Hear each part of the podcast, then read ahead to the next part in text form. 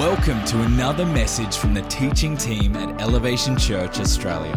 For more information about our church, service times, and locations, visit elevationchurch.com.au. Okay, today we start a new series.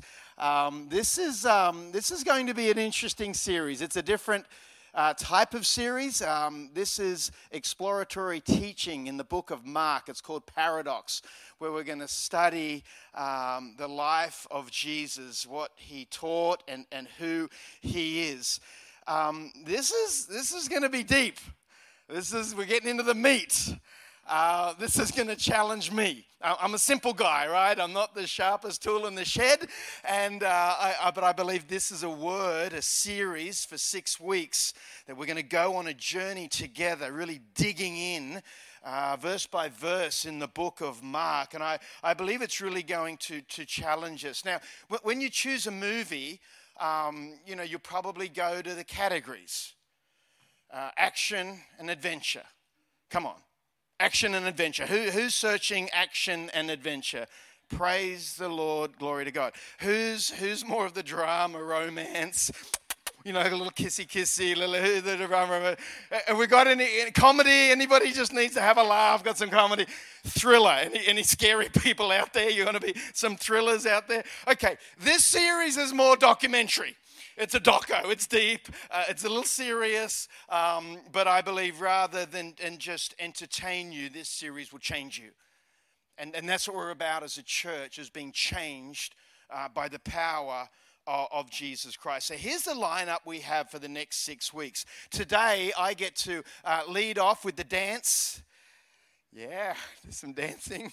No, no, it's not. It's a spiritual dance. Uh, it's called the Trinity.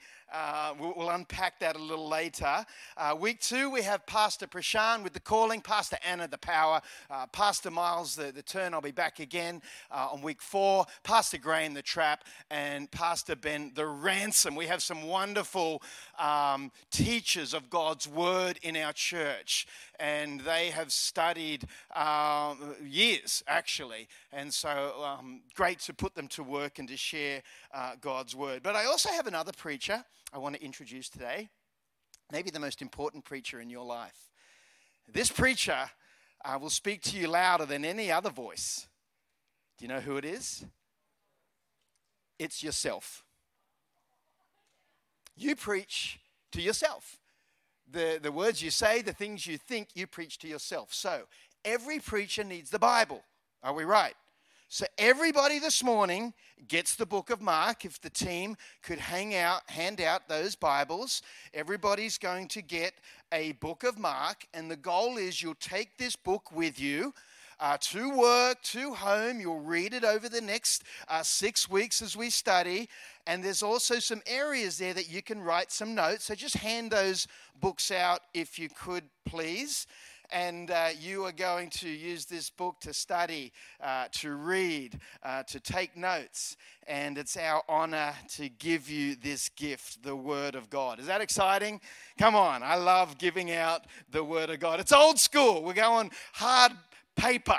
We're going physical, uh, you know, pages uh, that we're going to have in our hands. Some of you brought your, your Bible today. Um, we're going old school. We're going to bring our Bible to church every week.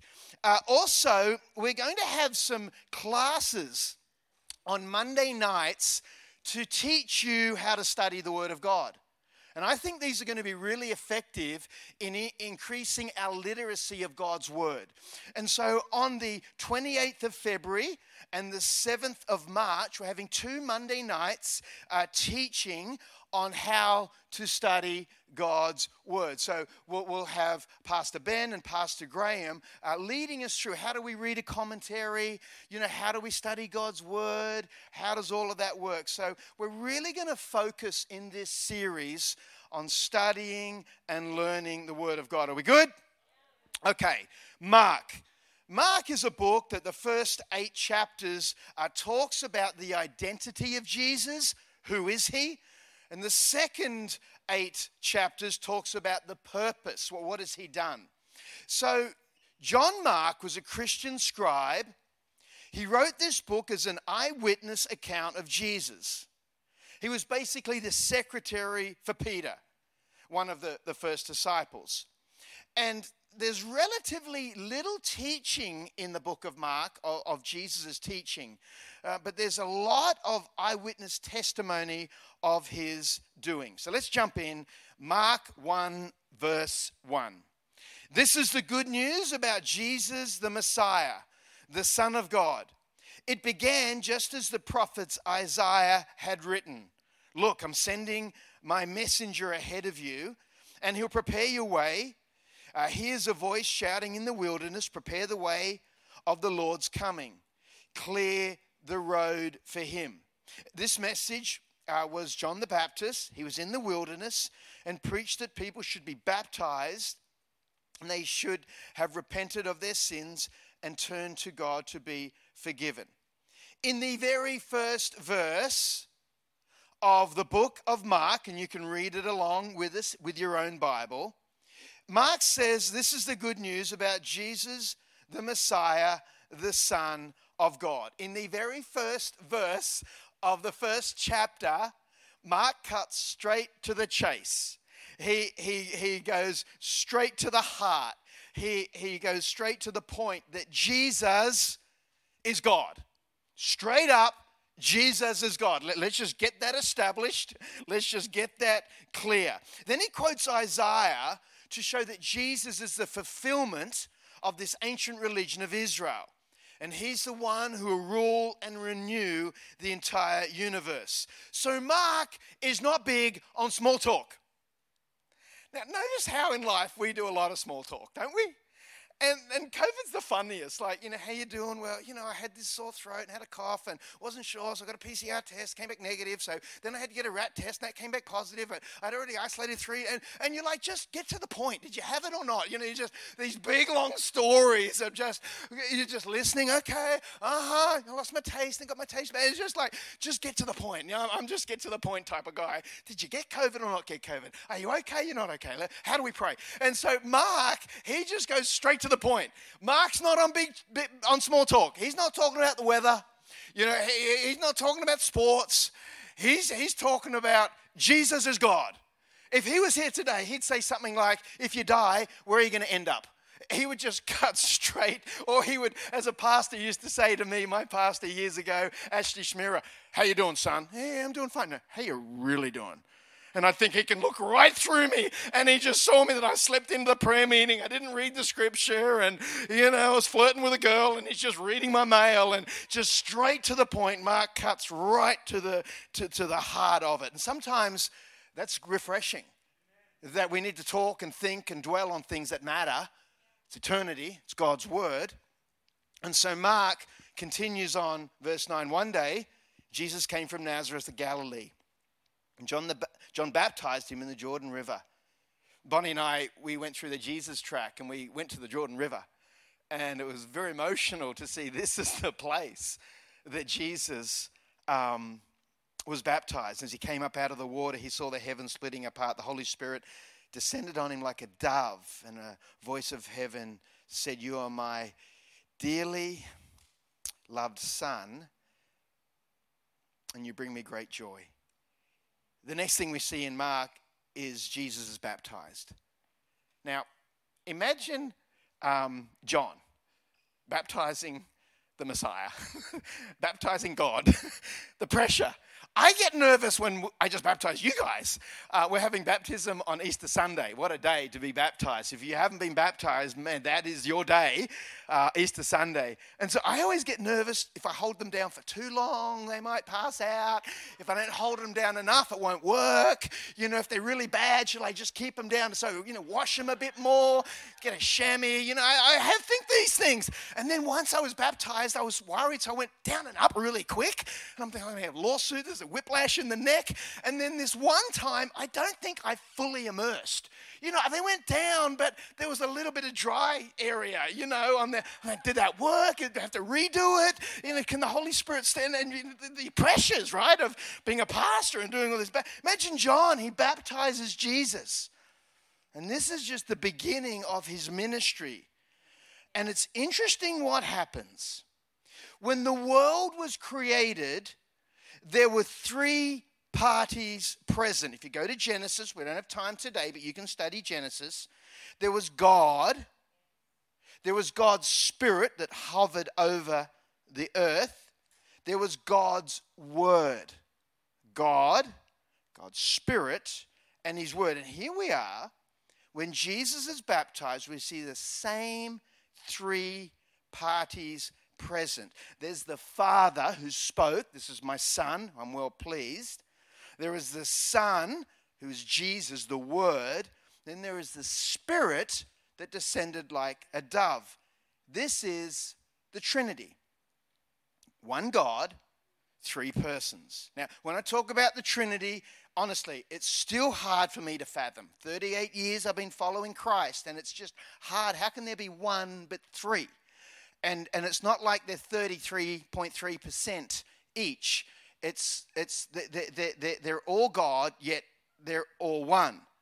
And, and, and I've often struggled in my faith what if I pray to the wrong one? You know, what if I pray to the Holy Spirit when I should be praying to the Son? What, what if I, all my prayers are kind of canceled out because I just started praying uh, to the one entity, uh, whereas I should have been praying to the other one? You know, if, if I mess up and I need some forgiveness, you know, I kind of go to the Holy Spirit. I feel He's a little bit softer. But, you know, when, when I need some breakthroughs and some power, then I go to the Father. Or, you know, need some healing, then I go to Jesus. And so sometimes in our minds, just our, our, our human we can miss the majesty of this thing called the Trinity. The, the Trinity is just mind boggling, and we're going to learn in a moment why it's so significant in our faith and why was this Trinity portrayed in the book of Mark in his eyewitness account of the baptism of Jesus so early in his ministry. The Trinity, God is one, made up in three persons who know and love each other and glorify one another.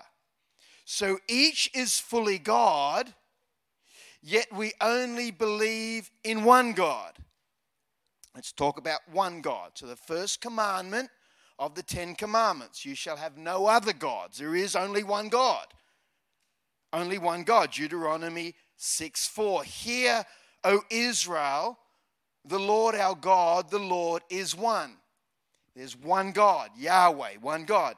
Yet there's three distinct persons in the one God. There's the Father, the Son, and the Holy Spirit. Now, this was a problem for the early Jewish people. And this is what caused them to stumble in accepting Jesus Christ because they had been indoctrinated all their lives as one God, Yahweh. One God. Don't follow the pagan gods. Don't follow the gods of the other nations. There is one true God, Jehovah Jireh. Now, suddenly Jesus shows up and he says, Hang on, I'm God. And they're like, Now, hang on, wait a minute. We've been following Yahweh, uh, our, our one true God, and now here's Jesus. You're saying, You're God? That, that, that doesn't doesn't match up, doesn't make sense. You, you were born in Nazareth, you know, you're, you're son of a carpenter. How? How can you be? We, we've been seeking this one true God all our lives, and now Jesus is walking in the form of a man. How on earth can we accept? But the truth is, the Son didn't just show up, He always was. He was there from the beginning when the world was created. He has always been, he always will be. But the Jewish people couldn't understand. They could just see the, his humanity of Jesus. They didn't understand this thing called the Trinity. And he told the Jews uh, in Luke, John 16, verse 7, Jesus says, But truly I tell you, it is for your good that I am going away. Unless I go away, the advocate will not come to you. If I go, I will send him to you. So only God can leave this planet when He chooses. Only God can send the Holy Spirit. Jesus is God. But so often I think, well, who reports to who? You know, is there sort of someone who, like, you know, is really the boss? Like, is, you know, is there the colonel? Where, where does it all fit? They're all equal. And, and, and, then I think, well, is there someone who specializes? You know, maybe, you know, the father delegates all the healing uh, to the son or something, you know, and, and all the pastoral care. We give that to Marge and Graham, you know, maybe the, the, the, the, the Trinity, they, they delegate the pastoral care to, uh, but, but it isn't like that in our minds. They're, they're equal, they're one, they're God. They have distinctions and order, but they're one God. One theologian said there's a distinct work. The, the Father initiates all things, the Son accomplishes all things, the Holy Spirit applies all things. But what's powerful is these three entities, the Trinity, they constantly point to each other. They're constantly giving to each other. They're constantly in a dance with each other when no one is the center of the circle. It's this amazing relationship where the three are constantly giving and receiving. They don't need anything else outside of their uh, three Trinity to be fulfilled. They're perfect. Uh, it's perfection in this dance of constantly glorifying each other fulfilling each other, loving each other, serving each other in this thing called unconditional. It's just mind blowing the power of the Trinity. It reveals who God is and helps us understand what a true relationship is. Community and unity, sorry, communion and unity equals community. And, this is revealed in the Trinity. We think that God needs us, but, but He is in perfect community in the Trinity. We don't complete God, the Trinity is perfection. This is really difficult for many of us to fully fathom and understand, but it's powerful because we need to understand who God is so we can made in his image to be like him. So I've asked the team to sing us a song um, in my message right now. It's called the Trinity Song. And the words are quite simple, but they're very powerful. Uh, this Trinity song is all about the Trinity the Father, the Son, and the Spirit. Holy Communion, three in one. And as Avi plays, I, I pray that this, this song would just, would just really resonate in your heart. I, I pray as you just listen, you can stay seated. Um, this isn't a time to declare and to, and, and, and to praise. This is a time to, to ponder, uh, to reflect, uh, to, to let the Holy Spirit um, do his great work of preaching and minister to you as you read these powerful words in Scripture. Just, just let God minister to you as you think about, you ponder on the Trinity. thank you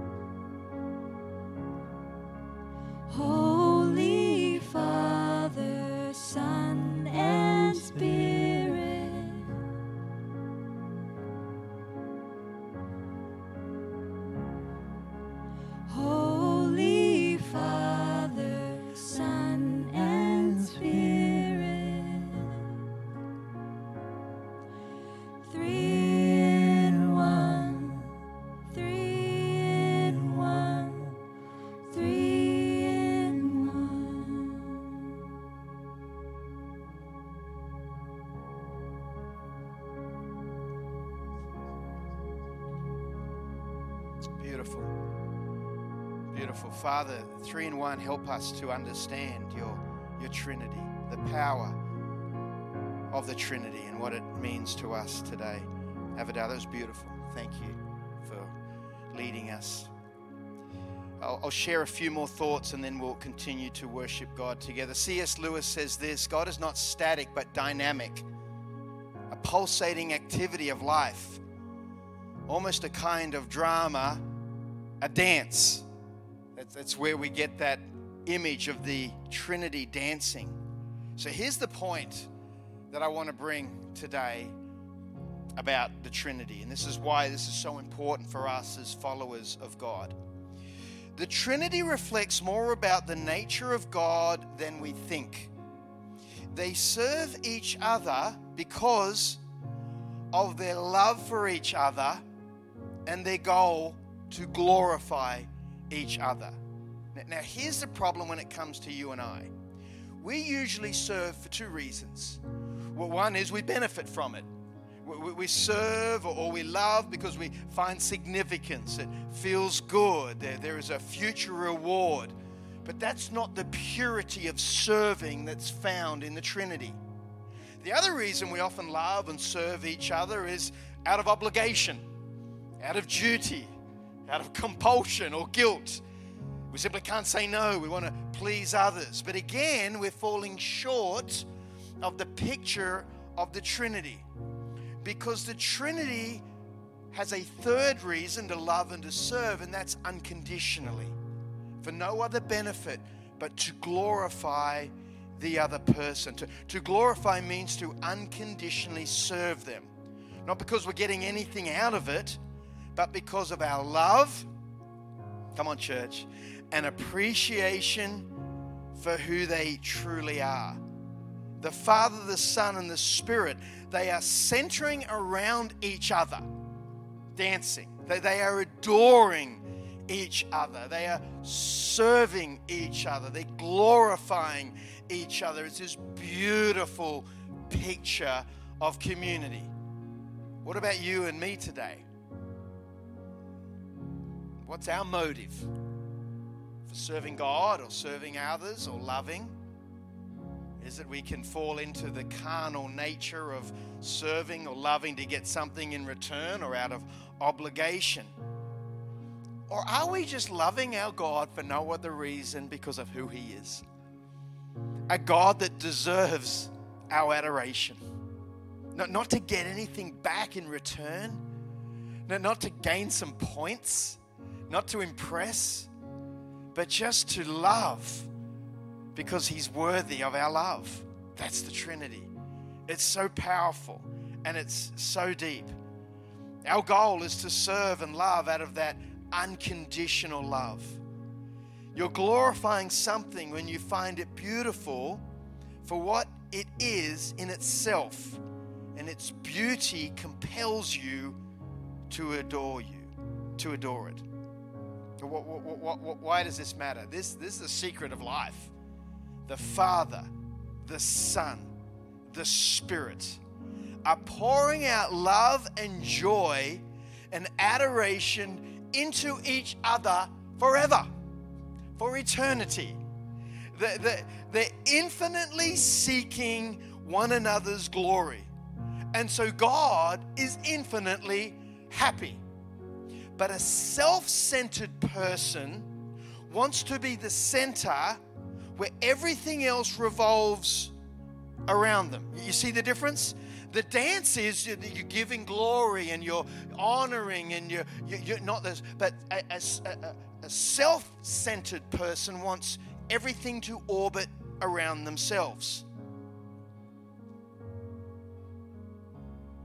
I might help people, might have friends and serve at church and get mar- married, but as long as it makes me feel good about myself, as long as everything orbits around me, I'm okay. That's not the Trinity. The Trinity is this dance where we're no longer the center, He is the center of everything. Everything we ever do, everything we ever become, our family, our, our kids, our, our finances, everything, our decisions, everything centers and revolves around our God. The Trinity is mutually self giving, orbiting around each other. Aristotle said this such are the problems with the non triune gods. Single person gods have spent eternity alone and are inevitably self centered beings. That's pretty deep right there. Hey, that may be the only time in my life that I've quoted Aristotle, and I struggled to even say the words in, in inevitably self centered. The concept is the Trinity is not a single God, that everything uh, is, is, is, is singular, but, but the Trinity are dancing and loving and giving to each other. So, why did God create us? If, if God's perfect, if, if, if he's in perfection in this community of the Trinity, why? There's only one answer, Tim Keller says. He must have created us not to get joy, but to give it. He must have created us not, not, not to get joy, but to be able to give it. And that's the secret of life where we find fulfillment in loving unconditionally. We're invited into this relationship. We're invited into this uh, dance where God becomes the center of our universe, that everything we do and say revolves around Him. We aren't made just to believe in God or to be religious or live a better life or be a better person or say a prayer or share the gospel. We're made to center everything in our lives around God, not ourselves. Isn't that beautiful? The power of the Trinity. It's revealing His nature. God wants you to join in this dance. God wants to be in relationship where there's consistently, con- ongoing, pouring out, constantly giving and receiving, giving and filling giving, and loving. Father, we pray today that in this holy word of the book of Mark, where you are revealed to mankind, in the first verse of the first chapter, you are God. You are God. You are God. I pray that as we study this book of Mark, we would have a greater understanding of who you are. And that would impact our lives and the way we live and the things we do. I'm still praying today. The reason Jesus came onto this earth was so that you can join this dance to be in relationship with a loving Father in heaven. He lived a perfect life. He died and rose again. We'll find out more of that story in Mark. Towards the end, there is a strong uh, preach on his salvation power. But today, that salvation power is available to you and to me. And if you're not saved, if you don't know Jesus Christ as your Lord and Savior, if you haven't centered your life around God, you can do that today. It's a free gift, it's available for everyone, but it starts with a decision. And if that's you today, with eyes closed and heads bowed, you want God to be the center of your life. You want Jesus to be your Lord and your Savior because He is the way, He is the truth, and He is the life. Just raise your hand wherever you are. And I want to pray for you that you would be saved, that you would enter into this dance with God where you are loving and receiving constantly for eternity. If that's you, just raise your hand and say yes, yes to Him. We, we know the beauty of this dance. Some of us have um, been dancing longer than others. Some of us may need a refresher course on the dance. But the dance is a beautiful image of this Trinity, and we're involved. And I want us to pray for our family members, for our prodigals, sons and daughters who don't follow Christ, that God would call them back into relationship with Him. Father, we pray in the name of Jesus. We pray for salvation over our families, over our prodigals who have gone and walked away. We know the power of the Holy Spirit to draw people. We know the power of Jesus to forgive. We know the power of the love of the Father to relentlessly pursue. So we pray this in Jesus' wonderful name. We're going to continue to, to dance. We're going to do some dancing today. Not, not physical dancing, we're doing some spiritual dancing. We're going to stand and we're going to worship our God. We're going to give him the glory that he so deserves. And I believe that he'll respond in this place, that you'll sense his presence, that you'll sense his love and his grace over your life. Thanks, guys.